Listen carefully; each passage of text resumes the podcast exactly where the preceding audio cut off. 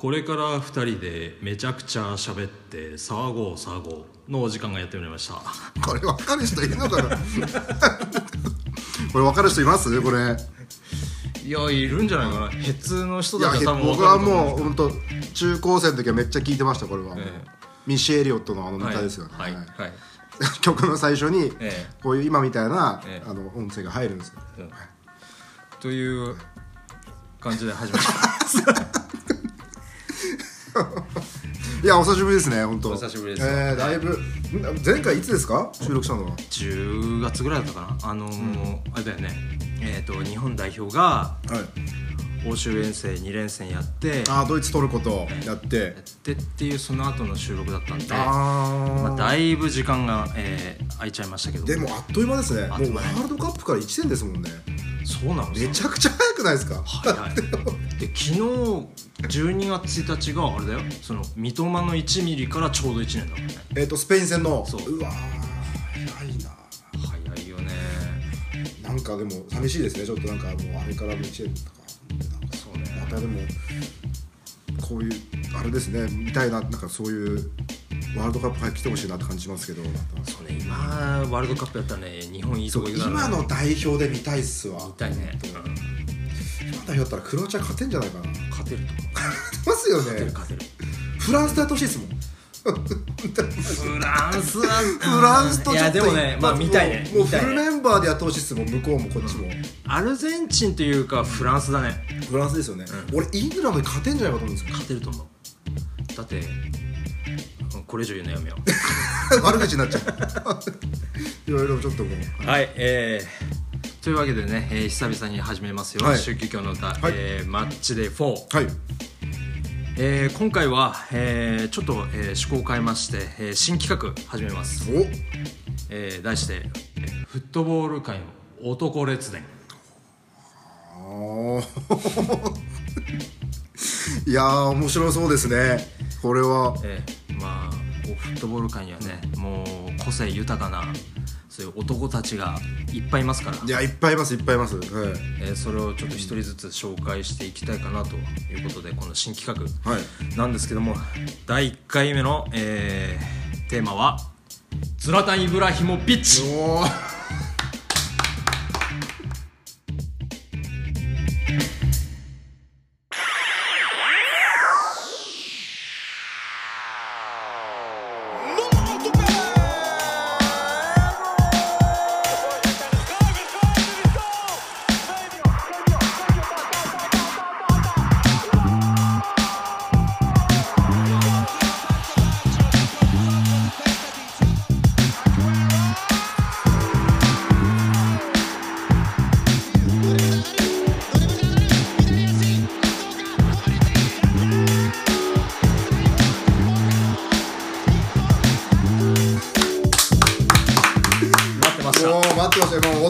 といえばこの人だろうと。でしょうね。もやっぱりもう、一番連想する選手じゃないですかね。ね。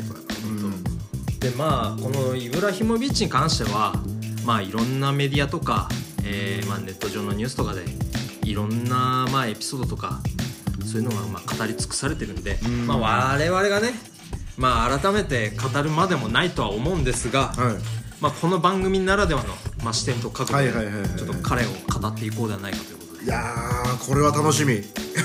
いや結構僕も事前に原稿を見て意外と知らなかったエピソードとかあるのでね結構楽しめると思いますよ今回は、はい。うん。で、えーこのズラタン・イブラヒモビッチですけれども、はい。まあえー知ってる人は多いと思いますけども、えー結構なんていうんですかね俺様気質の、はい。ちょっと昔から、えーちょっとやんちゃ気質な、はい。えー人でありますので、えーまあエピソードとか、えー、もろもろまあ語るんですけども、えー多少話持っているかなというところもあると思いますのでちょっとそれはあのー皆さん、えー一度一度ですねその辺はちょっと踏まえながら、えー話を聞いていただけたらかないいかなと思います。なるほど、えーはいえーまあ、僕のねあの考えに、えーヤンキーを話を盛るといういや、えーそういう考えなんです。か？えーまあ、ヤンキーっていうのは、あのまあ、毎日毎日ね、まあ、こうちょっと刺激的な毎日を送っってるわけじゃないですか。まあそうですね。まあ。それでまあ仲間内でこう受けを狙ったりする時とかなんかまあちょっとは外の話じゃ受けないんですよ。まあそうですね、うん。だからちょっと話盛るんですよね、この人たち。これ僕は偏見じゃないです。あの、えーまあ、僕は元ヤンでも何でもないんですけども、うん。あの僕の一回り上年上だったまあ兄貴、まあ、ちょっと亡くなっちゃったんですけども、えー兄貴がいたんですけども兄貴がですね元ヤンでしてまあこのはヤンキーは話を盛るっていう、えー考えに基づいて思い返してみたらあいっぱいあったなと。あそうなんですか、えー例えば、えー中学時代ですね、えー僕も同じ中学校通ってたんですけども、まあ、お互い同じ中学校の OB なんですけえど、ーあの兄がはい中学の時って、えー結構荒れてたらしくて。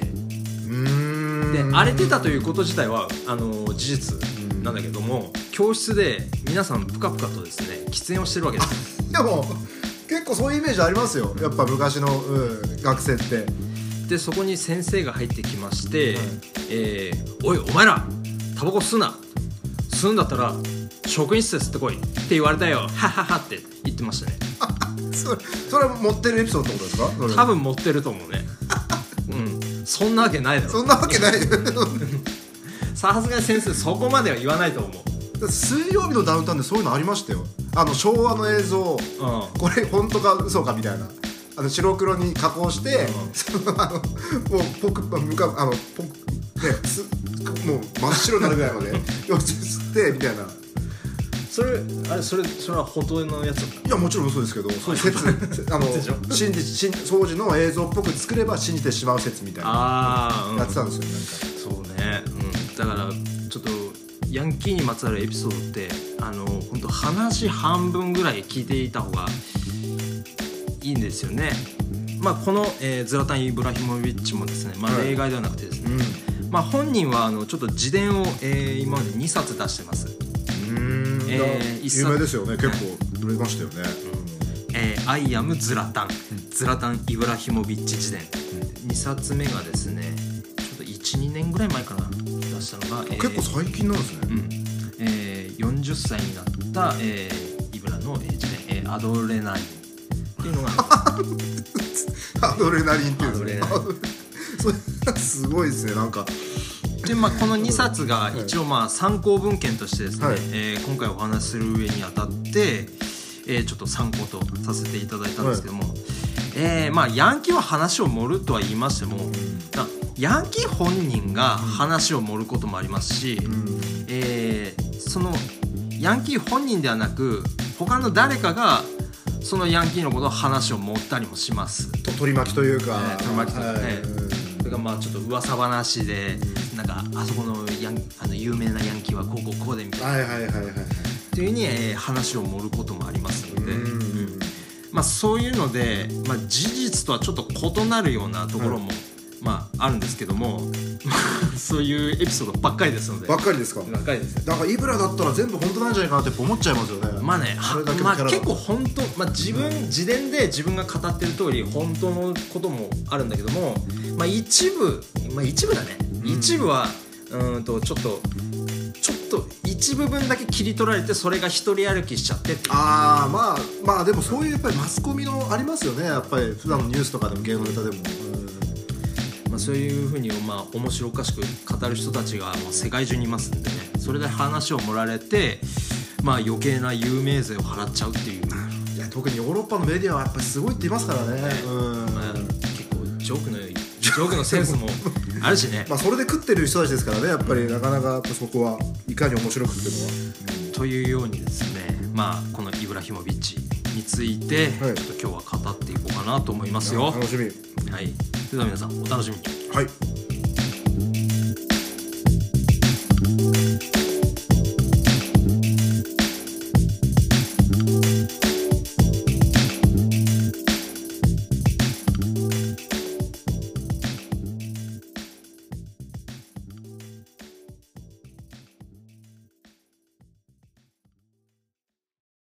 ズラタンを語ろう。さあ始めますよ。いやー楽しみ。あ本当にもうすごいやっぱり長く活躍した選手なんでそうね。その都度その都度やっぱりいろんなエピソード持ってるし、あ印象に残るゴールが本当多いですよね。多いね。うん。いやそのまあ恵まれた体格と、ん。あとプレースタイルからして本当にこう絶大なインパクトのあるゴールが多かったかなという、そうでは、えーそのイブラヒモビッチについて、えーちょっと解説していきましょうか、はい。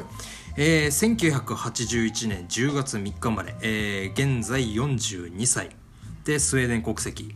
でポジションはフォワード、えー主にセンターフォワードですね、えー195センチ96キロの、まあ、体格に恵まれた巨漢ストライカー。あこの身長体重で分かる通りもう圧倒的なフィジカルと、で、まあ、でかいだけじゃなく非常に足元もうまくであのーそうですよねやっぱイブラは。あの洗練された高度なテクニック、そして、えー勝者のメンタリティとリーダーシップを持つ、うんうんまあ、まさに心技体の三拍子を揃えた、まあ、スーパーストライカーであると、うんそれで、えー得点力の高さっていうのはまあ言うまでもないんですけどもその強烈な、まあ、俺様気質はいはいはない。性格なんですけども、まあ俺が俺がっていうもう、あのー余計にエゴにはい。あの走ることなく、まあ、味方を生かす、まあ、要するにアシストをするっていうようなそういう利他的なうんうんプレーなんかも得意で、えー実は結構アシスト数も多い。選手。見ました。俺も最後のその最終的なスタッツ見たらこんなにアシストしてんだと思って、すごいな。でアシスト数も多い、まあ、10番のプレーができる9番であると。今じゃ割と多いタイプなんですけどね、この時代だったらやっぱり珍しいですよね。そうね、ん。うん。まあイブラのちょっと下の世代で、まあ、はい。同じような、うん。そういう10番的なうんうん。プレーができる9番の同じタイプって言えば、まあ、ウルグアイのルイス・スアレスとか、ああはいはい、えーフランスのカリム・ベンゼマ、うんうんうん。で、えーイングランドのハリー・ケイン、ああ確かにね。まさにそうですね、まあ、この3人はもう、まあ、得点力だけじゃなく、まあ、アシストもうまいと、まそうですね、うん。うん。あ、そういうタイプの、まあ、走りとも言えるような選手じゃないかなと。でキャリア通算成績で見てみると、えークラブ通算ではすごい数字ねこれ。630 637試合すごい。405ゴール。いやえーすごい。得点率は、えー、63.5%、めちゃすごいです本当にもうレジェンドですよね、えこの数字だけでも、まあ、メッシやあのクリスチャーノ・ロナウドもすごいけども。まあ、あの二人はちょっとやっぱりもうバグりすぎてるんで、ちょっとあれを基準にしちゃいけないよ。あれはちょっともう、うん。あれはちょっとあのでも同じぐらいの立ち位置と言ってもいいぐらいの選手ですよね。いいね。言っても、うん、あの普通にあのサッカーの試合って毎試合ゴールできるような競技じゃないからね。あの多分今のその聞いてる世代の方も、多分ハーランドとかケインとかエンバペでバグってあの、頭がちょっと多分、バグってると思うんですよ多分。これが普通になってきてますけど、あの人たちもちょっとおかしいんで。おかしいです。おかしいです。もうすあの人たちもおかしいです。そのさらに上にいるメッシロナウドもおかしいさらにおかしい。おかしいです。おかしい。です。ですけどもこのズラタンのこの数字も相当おかしいです。相当おかしいですよこれ、こんなに普通ゴール取れませ、うんん、取れない、うんというように、えーまあ、クラブではこのような成績で、えースウェーデンの A 代表成績で言いますと、えー122試合出場し62ゴール。これもすごいです。あ最多得点もちろん最多得点です。意外ラーションとかじゃないんですね。じゃないんだよね。そうなんだ、ラーションはねもうちょっと低いな。30何ゴールかだったと思2位が？う2位がねあのースベン・リデルっていう人なんだけど。知らない、49ゴールなんだけど、えーしかもこのリデルっていう人は、えー代表の時期っていうのが1923年から1932年、えーつまりもう9年？うんそうだね。ほぼほぼ100年ぐらい前の人なんだ。だったので、えーズラタンがこの49ゴールという最多ゴールを、えー破るまで82年間更新されなかった。えー、すごいですね。すごいです、まあ、そもそもスウェーデンという国という自体は、まああんまりそそこまで攻撃の選手まあ国自体も。そんな強豪ではないからね。そうですね。国際大会でそこまでやっぱり躍進してるイメージないですよね、うん。そうなんだよね、まあ、いわゆるまあ中堅国まあそうですね。とも言っていいがね。うん。そうですね。そのスウェーデン代表でまず122試合、うん。えー出ていて、うん62ゴール取ってる。いや半端ないですね。半端じゃないですこれは、ええ。でまあクラブでもまあ代表でも、えーこれだけゴールを量産し中でもこうインパクト十分の、えースーパーゴールなんかもよくありますね。めちゃくちゃありますよ本当もう。でもやっぱ一、まあ、その中でいいくつもあるけど一番はやっぱあれだよね。イングランドもうイングランドのあの多分親善試合ですかあれ。新年試合ね。確か先制されて、同点ゴール決められて、でもう一回また決められて2-1で、ビハインドでさらに3点決めてたから多分4点決めてるじゃ4ん点。あれ4対2でスウェーデンが勝つんだけど4点全部イブラです4点ともすごいんですけどその4点目が、もうあれキャプテン翼ですよね。もうあのあのシーンだけでポスターしたら爆売れします、うん爆売れですよね。うん確かに。あの YouTube で皆さんぜひご覧ください。絶対えー出てきますよね、で絶対であのもう超有名な多分その当時のプスカシュ賞とかに選ばれてるんですか、もう選ばれてる。ですよね。あれはもうすごいゴールです。あの ただのオーバーヘッドキックじゃありません。もうズラタンにしかできないあの先日のねユナイテッドのガルナチョのオーバーヘッドもすごかったですけどあれあれよりもですあれよりもすごい。もうすごいです本当、マジですごいですから。もう度肝を抜きますよ。サッカーっていうちょっとスポーツをちょっと超えてる、というかあのサッカーでイメージできないゴールですよねなんか。ラグビーのあのなんかちょっとこういう。そうだね。あのラグビーのあのキックね。キックみたいな感じの。ぜひこれは見ていただきたい。聞いていただきたいです、本当。えー、というようにですね。まあ非常にキャリアを通して、えー、素晴らしいゴールを生み続けてきた、えースーパーストライカーです、で、えークラブの経歴をまあ簡単に見ますと、えー、1999年から、えープロキャリアスタートしまして、はい。えー3シーズン地元スウェーデンの、えークラブ、はい。まあ、一応名門クラブなんですけど、まあ、FF マルメ、まあまあスウェーデンといえばマルメっていう感じは聞いたことありますね、で続いて、えー2001年からは、えーアヤックスオランダのアヤックスに移籍とでここで4シーズン過ごした後に、えー2005年にユベントス。ああいよいよ。でまあ子セ供のはい、子供の頃から、えー夢見ていたセリエAの挑戦をすると。はいそして、え2年ユベントスに在籍しましたが、えーここでちょっとあのカルチョポリの影響で、えーユベントスが、ねうん。えーセレビに降格すると。この頃のイベント強かったですからね本当に、嫌いでしたもん。強すぎて。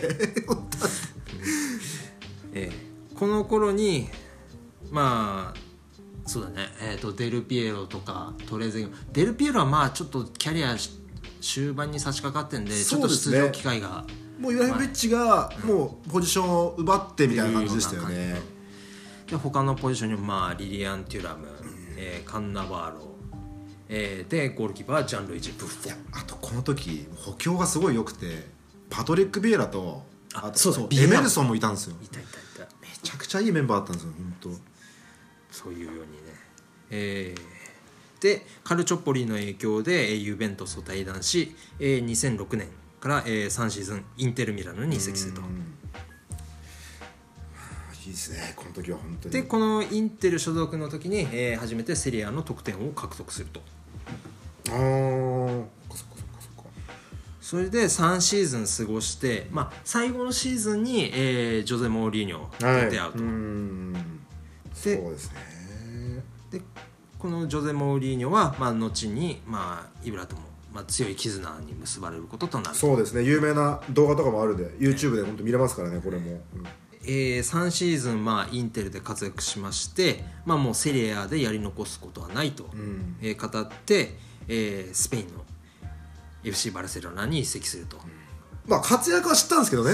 全然はい。したんだけどもまあもうこれはもう皆さんご存知の通り、えー監督のジョゼップ・グアルディオラと、まあ、ちょっと仲違いを起こしてしまって、そうですね。やっぱ合う合わないあるんですよね。やっぱ人間は、えー。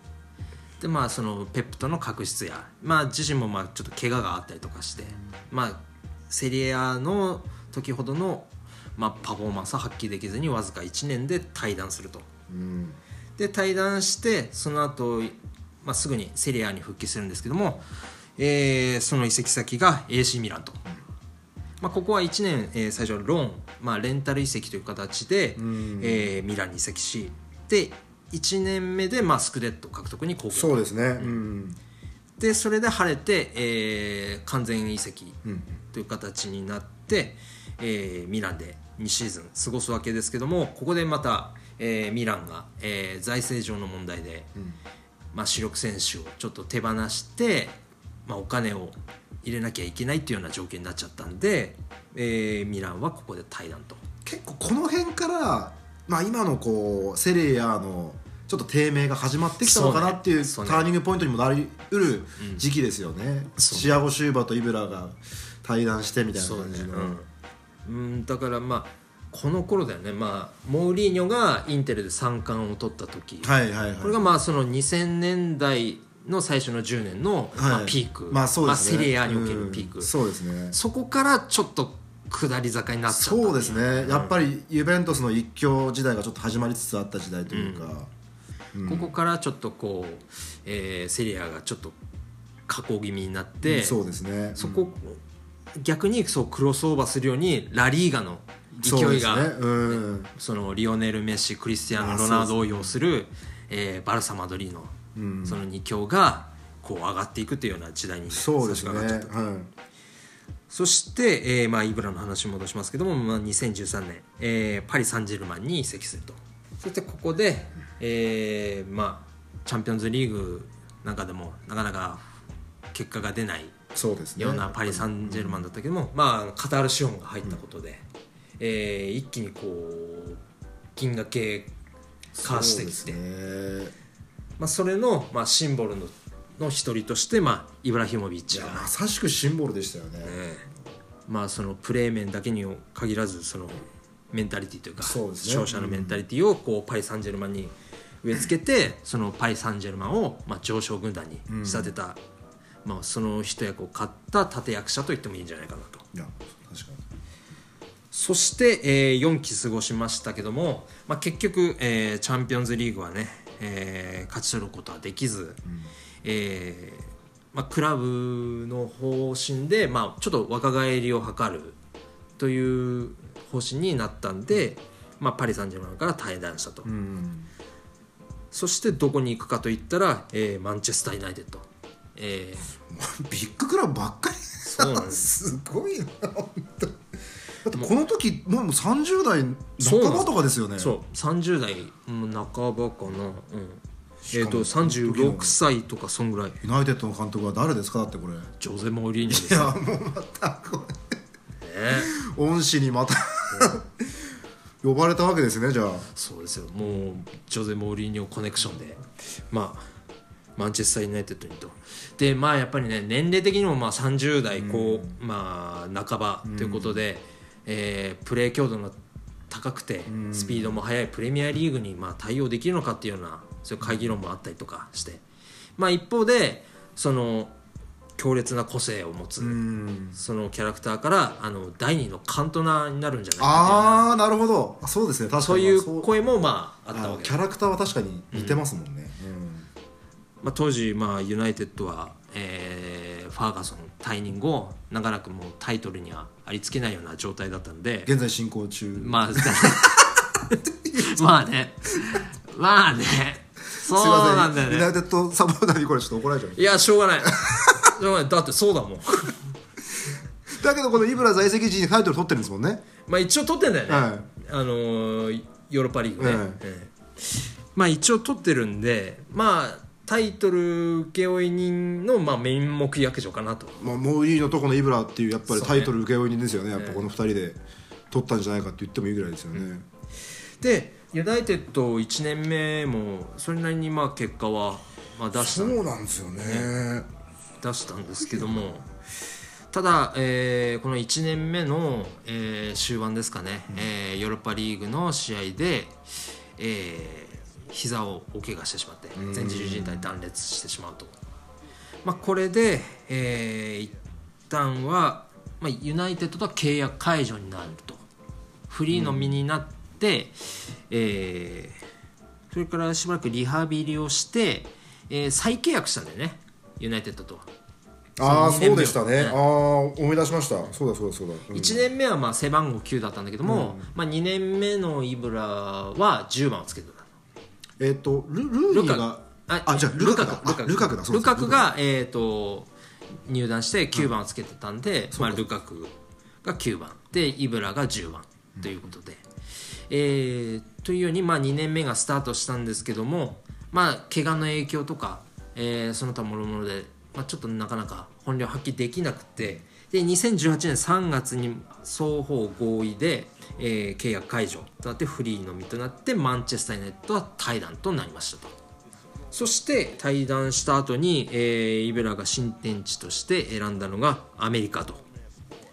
アメリカの、えー LA ギャラクシーに、えーメジャーリーグサッカーに挑戦すると、アメリカ似合いますね。いやね なんか似合いますよね。いややっぱアハリウッドスター感が、やっぱもうアメリカ人好みだもんああいうキャラクターは。ですよね、えーもう本当に。やっぱもう新しいもの好きのアメリカ人にとってみたら、ああいうイブラみたいなねキやャラクターは絶対欲しい欲しいですよね、で、えー、LA ギャラクシーに、えー入団した際ですね、えーイブラがですね新聞広告を出すんですね、あのーの。はい。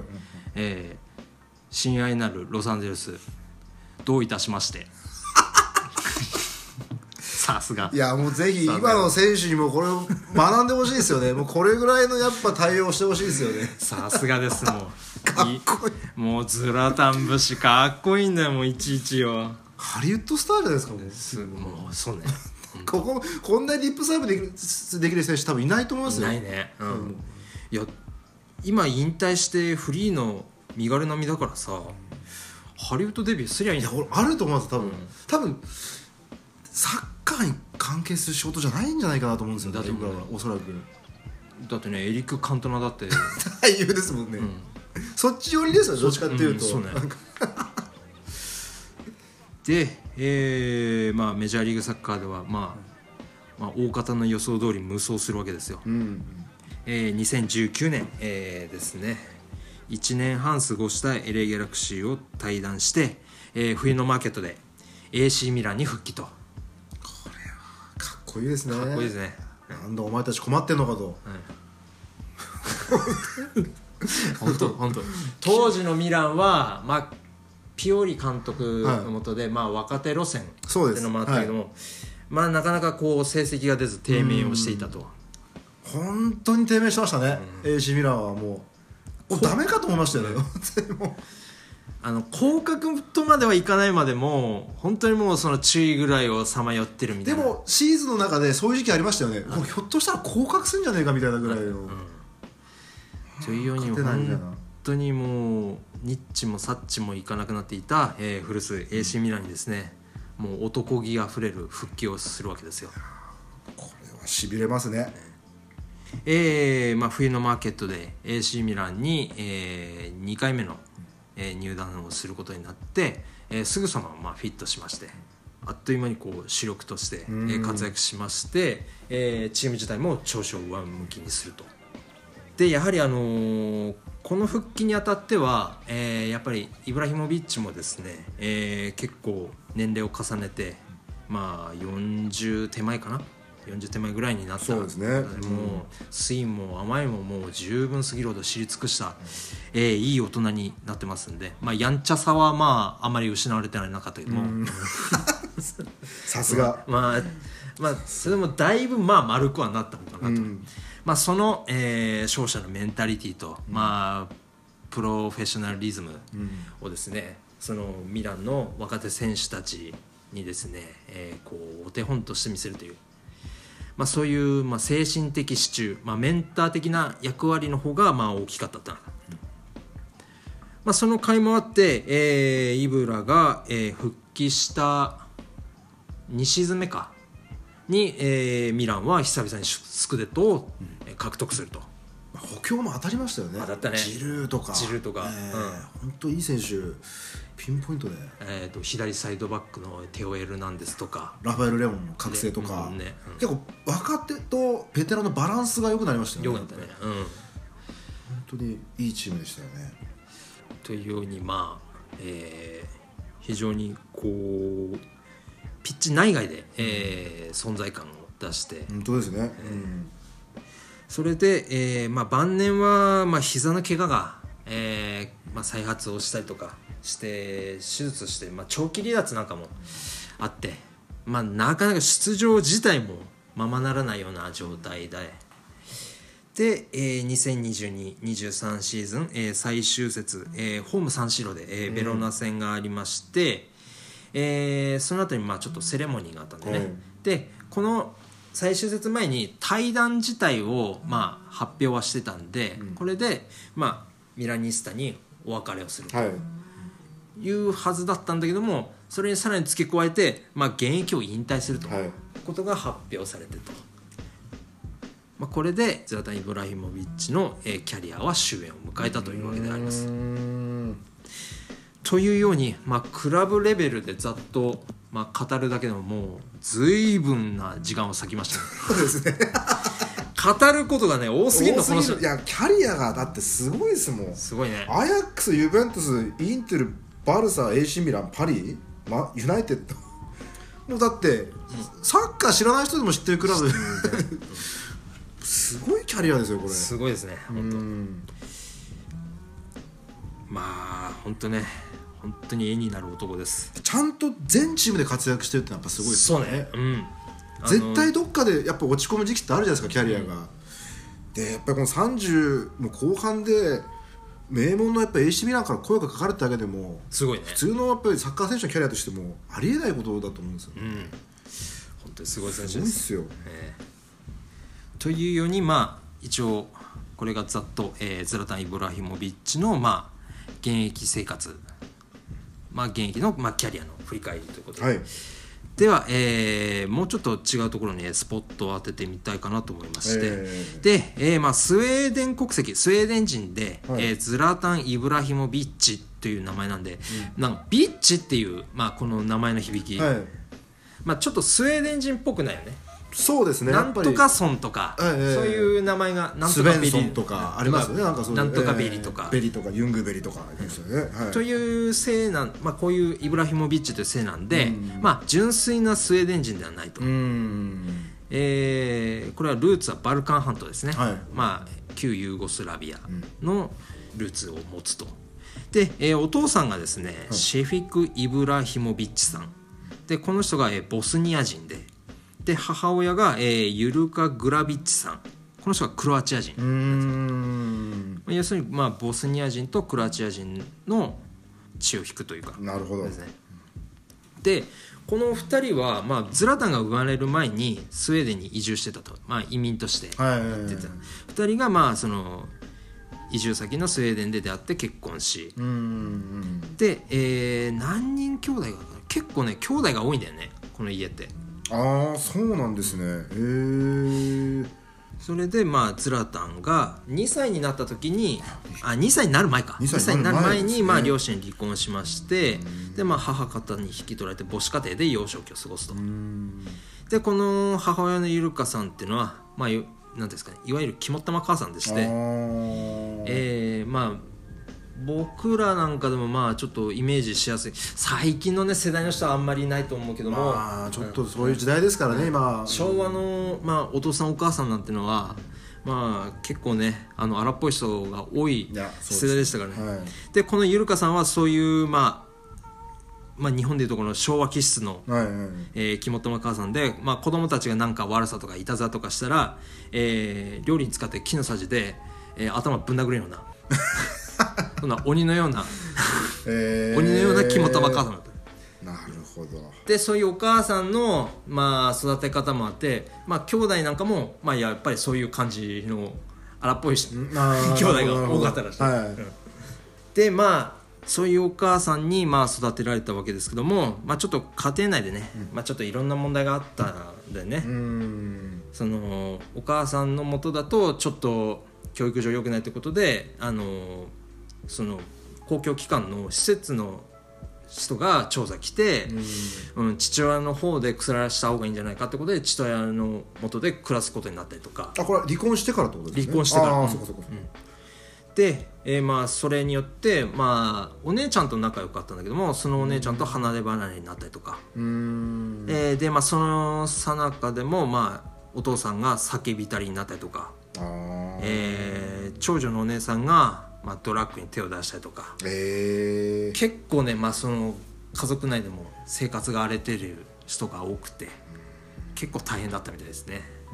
うーんそうなんだ、まあ、やっぱりあのそのバルカンからの移民ということもあってまあそんなにいい暮らしができるようなうん。そういう環境ではなかったっていうのも、えーなるほど。ありますね。であと、まあ、両親がね、えー旧ユーゴスラビアの出身ということもあってで、まあ、90年代って言ったらね、まあ、旧ユーゴの内戦があったのでそうですよね、うん。まあ、それもちょっと両親の精神に結構悪影響があったんじゃないかな。そういうので、まあ、ちょっといろいろ大変だったみたいです。なるほど。ほんで、えーそのズラタンがその住んでたのがスウェーデンのマルメという町で、はいえーそのマルメの中にローセンゴートっていう地区があるわけですね、まあ、これがよくまあ移民がその他国から移民としてやってきた人たちが暮らしているようなコミュニティがあるああなるほど、ねうん。でやっぱりあんまりそのいい仕事とかにありつけるよ可能性が少ないような、うん。そういう移民の人たちなんでやっぱりその子供たちではあの結構すさんでる、ん。まあちょっと悪ガキばっかりっていうような。なるほど、うん。まズラタンご本人もそのご多分にもらわずもう札付きの悪ガキだったみたいです。まあまあ今のイブラのあの感じ見たらあまあ多分そんな感じになったんだろうなまあそうですね、うん、想像つきますね、うん。えーまあ、これはもう「アイアムズラタン」っていうこの自伝で、えー書かれてますけどもここでねちょっと話せるね内容ってねそんなにないんだよね あのどういう本当ねこれ皆さん「アイアムズラタン」って本読んでください。そうですよね。とてもこれあのネット配ネットで音声配信している。これではちょっと喋るとほとんど P ですか？ら、いやほとんど P だね。下手なら下手したらバンされかねないぐらいもうちょっとひどいエピソードばっかりですから。なるほど、ね。まあただ強いて一つ挙げるなら、はい。えっ、とですねお兄さんから、うん。あの BMX あのモトクロス用の自転車ですね。えそれプレゼントされたんですけどもあの、まあ、子供の頃に、えはい。で、えーその BMX 乗ってプールに行って、でプールで泳ぎ終わった後に帰ろうとしたらその BMX が盗まれてたと。あら。まあそういう、まあ、治安が悪いところではあったんだけどもまあ自分の自転車が盗まれてショック受けてじゃあどうしたかっつったら俺も自転車泥棒やりゃいいやって。歪んでますねというか考えるようになりました、あのこの頃の自分のアイデンティティは自転車泥棒だったって言ってるから。なるほど。ええで「アイアムズラタン」で、まあ、ちょっと引用しますと、はい。えーまあ南京錠なんて簡単に開けれるようになったと、まあ、本人曰く、まあ、自転車泥棒なんて犯罪とは呼べないほど可愛いもんさ。これちょっともうだって。大丈夫ですか？これ。これグレーグレーどころ大丈夫かな？ちょっと黒寄りのグレーじゃないかな大丈夫です。あの冒頭に言いましたけど話持ってますか？らヤンキーって。大丈夫です。これちょっと、そうですね。ダークグレーだしょうがないもん「アイアムズラタン」書いてんだもん。えー、すごいなというように、えーまあ、ズラタンはもう札付きの悪ガキだったというわけですね。ただそんな、えーズラタン少年もですね、えー夢中になるものもありましたと、いよいよじゃあ、ええ。こっからですかね。そうですね。サッカーとの出会いは。えーそのズラタン少年が住んでた、まあ、ローセンゴートの集,、えー集合住宅の周りにはですねいっぱいこうミニサッカーコートっていうのがあったわけですね。まあヨーロッパの国、まあ、スウェーデンなんでそれなりにサッカーも盛んなところですので、えーそういう集合住宅の周りにそういうサッカーがストリートサッカーができるような場所がいっぱいあったということでで地元の子供たちは、えーそこでサッカーして遊んでということで、まあ、ズラタンも、まあ、6歳頃からそういうストリートサッカーを始めたと。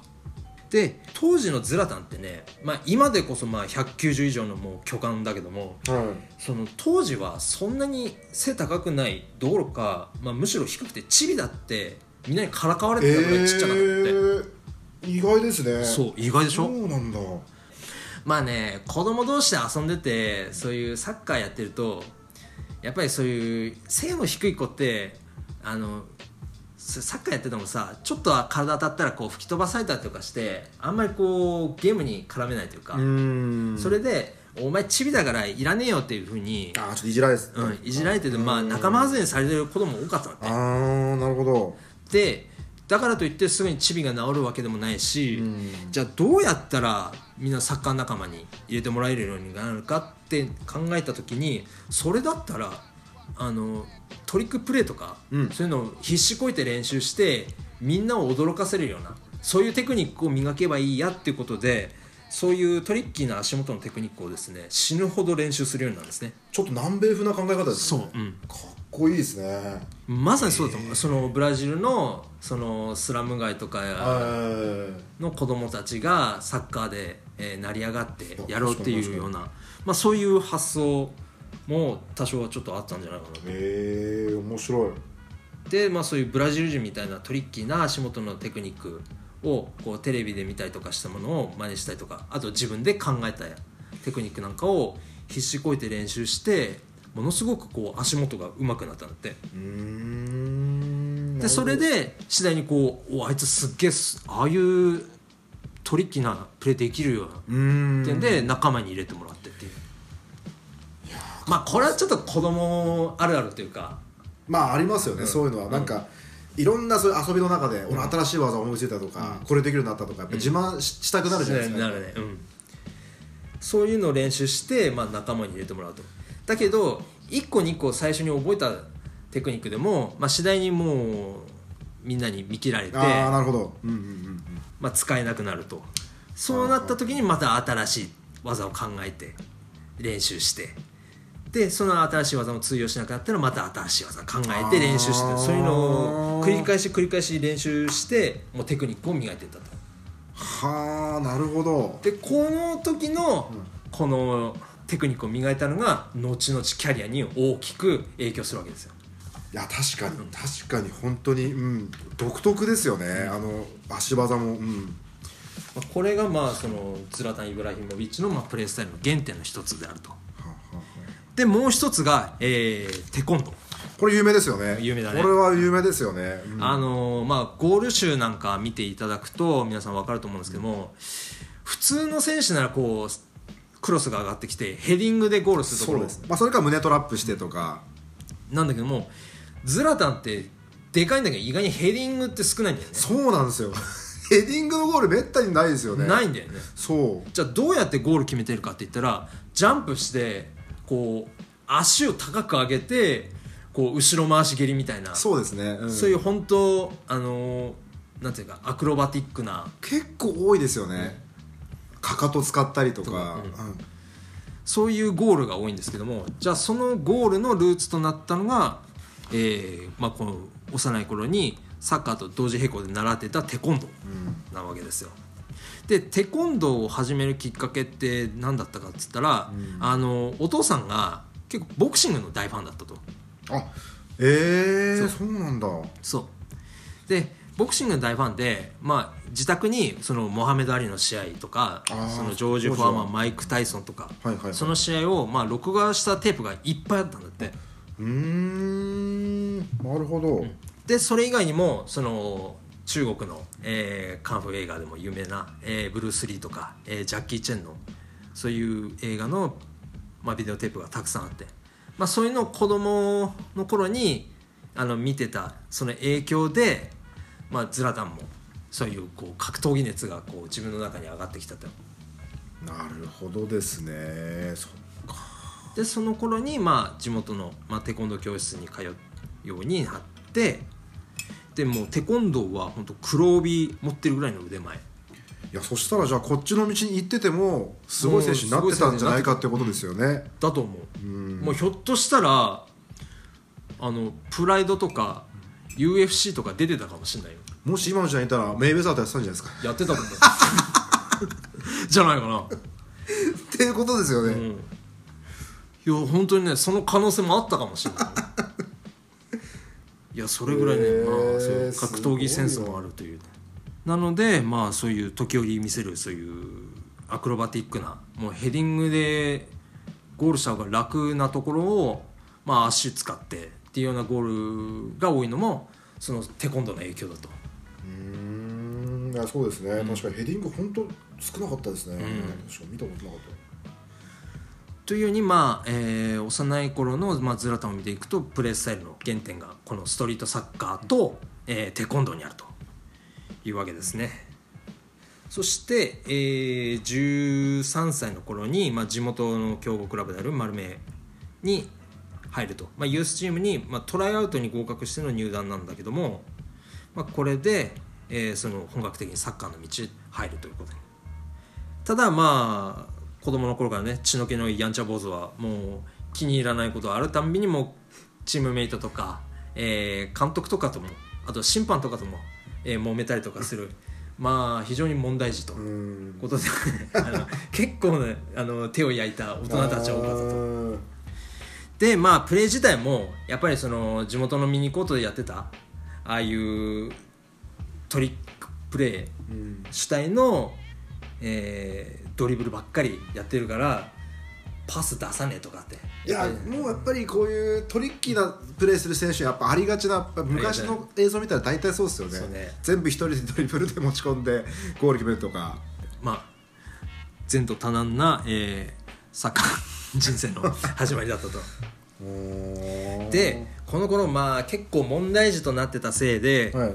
えーまあ、とあるチームメイトの親がですね発起になってあの問題児ズラタンをもうチームから追放しようっていうような 署名活動を始めるほどいやーよっぽどですねこれ、すごいな。もう保護者の間でももう厄介者にえー、ちゃうぐらい。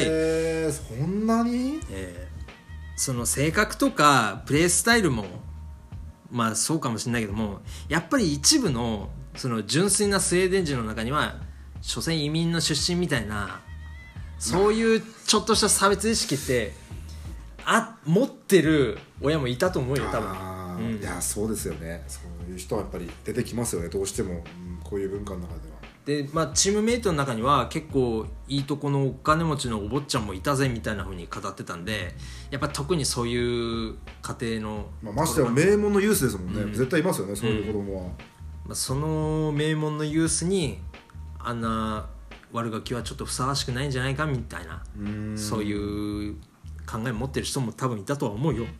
もうすでになんか映画のようなエピソードですよね。そう。ねこの時点で。もうもうこの時点でね。もうこの時点でお腹いっぱいなのよ。本当に。すごいね。というようにですね、えーまあ不良少年特有のまあ波乱に満ちた紆余曲折のユース時代を経て、えーいよいよトップチームでマルメのトップチームでまあレギュラーに定着するとそれでですね、えーこのマルメのトップチームに昇格した際なんですけども、はい。実はその昇格したシーズンに、はい。あのーマルメ自体はあのー低迷しちゃうんだよね。こうなかなか勝てない時期が続いて結局それが響いて一部にずっといた名門なんだけども二部に降格しちゃうと。あそうなんですね、えー、そうなんだ。でみ二部に降格してしまったんで、まあ、それまでマルメの主力として活躍してた選手たちは、まあ、ちょっと来シーズンも2部っていうのもな、まあ、これはどこの国どこの国のリーグ、どこの選手でもありがちな話ですよね、うん。モチベーションが二部は嫌だから保てないってことですよね、ということで続々退団しちゃうわけですよ。でズラタン本人もまあマルメが2部に落ちちゃったから俺も移籍しようかなって考えてたんだけども、うん。だけどいや逆に主力が出てったってことは今までろくに試合出れなかったけどもチャンス得られるんじゃないかって思ったわけですよね。なるほど、いやそうですよね、確かに。逆に自分の出場機会が増えるなと思って、うん。えーこれは残留を決めます。でそその甲斐もあって、まあ、ずっとシーズンレギュラーに定着しまして、え2部リーグ戦、えー26試合に出て、えー12ゴール。でカップ戦では3試合2ゴール、えー合計29試合15ゴールを記録して、まあ、プチブレイクかな、うん。まあ、ちょっと注目を浴びるほどの活躍をするようになると。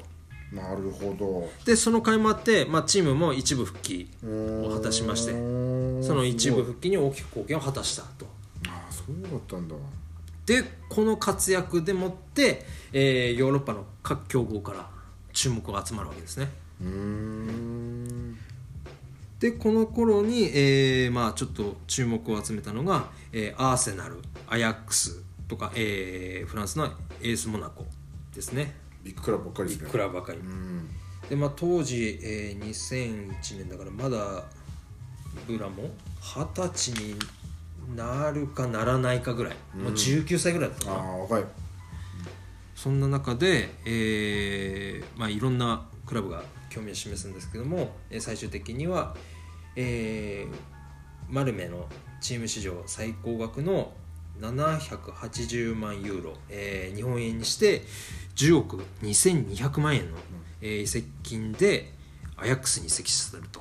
当時だったら結構な額ですよ破格、当時としては、そうですよね。まあ、今のねあの移籍金のあの バグってますからね。バグってる本当いろいろバグってるんで。参考にならないですよねなちょっと。いやでも当時としてはいやすごい額だよこれは、19歳ぐらいの選手にん10億っていうのはやっぱり確かに。普通にまあ20代半ばで全盛期迎えてるようなトッププレイヤーに払ってもいいぐらいだから、うん。確かに。うん。ということで、えーアヤックスに移籍すると。でこの時に同時に、まあ、アヤああのアヤックス以外にもアーセナルとかから、えー興味があってアーセン・ベンゲルともまあ面談したと。うん。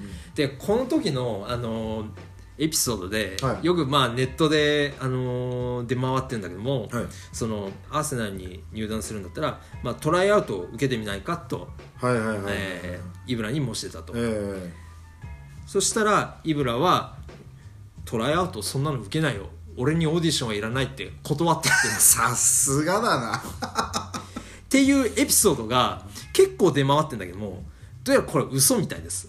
あまた話持ってるんですねこれ。持って これ嘘みたいです。えーこれは、うん、とアイアムズラタに載ってるんだけども、はい。まあ、イブラ本人がはい。持ったというよりも、そのエピソードを聞いてちょっと切り取って、はい。まあ誰かが面白おかしく持ったっていうような。ああなるほど、えーというのもトライアウト受けてみないかってベンゲルが申してたのは本当なんだって。ああはいはいはいはい。なんだけども、はい。あの俺にオーディションは必要ないって断ったどころかあのイブラは「あそうですかじゃあやらせてくださいよスパイク貸してくださいよ」って乗り気だったのって。え全然話違うじゃないですか。そうなの。真逆なのさ 全然違うじゃん。そうこのこのアイアムズラタンに言うと、はいはいはいはいなんだけども、はい。えー、と同行していたそのマルメの、えースポーツディレクターはい。ハッセボリっていう人なんだけども、はい。その人が、あのいやそのお気持ちは嬉しいですけどちょっとそれはやめますって言ってそのトライアウトを受けさせるのを止めて断ったのって。はい。でこれなんで断ったかっていうと要は、えーズラタン・イブラヒモビッチはマルメの商品です、はい。えー多額の移籍金が見込める商品。はい。でその商品をまあ買いたいと言っている人たちにまあ挨拶回りしに行くわけだえそこであの買いたいんですけど買わせてくださいって頼むべき立場なんですね。この場合だったらアーセナルだったら、はい。ところがトライアウトを受けてしまうと逆転しちゃうよ。トライアウトみたいな、逆にみたいないやいやアーセナルさんオタクがうちのイブラを買いたいって言ったんですよね、それがトライアウトだったらなんかまるでじこっちがズラタンを売り込んでるみたいじゃないですか。立場逆ですよね。逆にええ逆転しちゃうの、だからあのハッセボリはこれを断ったのって。うーんまあそうですよね、うん。全然、えー普通だと思いますよこれは、はい、そうなん丸目側からしたら本当に。えうん。でまあズラタン本人も、まあ、確かにそうだなと、えうん。いうことで、まあ、アーセナルの移籍の話はこれでお流れになったと。なんでね皆さんね本当ねネットって怖いですよ。いやもう結構芸能ニュースとかもやっぱりもう信じられないのあるじゃないですかやっぱり、もうあの玉石混合と言いますかね まあ確かに本当の話もあるけども本当に、まあ、ちょっとの嘘を加えただけでそれが本当っぽく広がるから、えええ。なんですよ。あのねその俺にオーディションは必要なエピソード。嘘ですよこれ。嘘です。アイアムズラタン読んでください。えそういうそこもぜひ読んでほしいですね、ええ。うんそう。なるほどね。ということで、えーまあイブラ、まあ、ズラダン・イブラヒモビッチに関してはキャリアのターニングポイント、まあ、今回お話しする中で4つあると思いましてはい。まあ、そのうちの一つがこの二分落ちしてしまった丸目に残留死あはい、はい、というのがありますね、なるほど。ここで二分に落ちたから俺もう出ていくっつうんじゃなくてここは辛抱強く我慢して逆にこれはチャンスだと思ってこう発想転換するというまあ皆さんもいろいろあるとは思いますよ。こう自分が今までとはちょっと違う状況に置かれて困難な状況になった時ああもうダメだ。この世の終わりだみたいな感じで。絶望しちゃうことはあるけどもあの発想をこう転換させて逆にチャンスじゃないかっていうような風にして、えーこう自分の人生を好転させるんだっていうようなそういう考え方もですねこの時の、まあ、ズラタン・イブラヒモビッチのこのマルメ残留には見えるんじゃないかなと。いやこれはもう人生訓にもなりますねなるね。ええ。本当ポジティブな思考転換というのはこれは。これですよ。僕がこの今回ではあの話したかった。伝えたかったことは。その冒頭で言いました、はい。えーこの番組ならではの視点と角度でズラタンを語ろうという、うーん。えーまさにこれです。なるほど。はい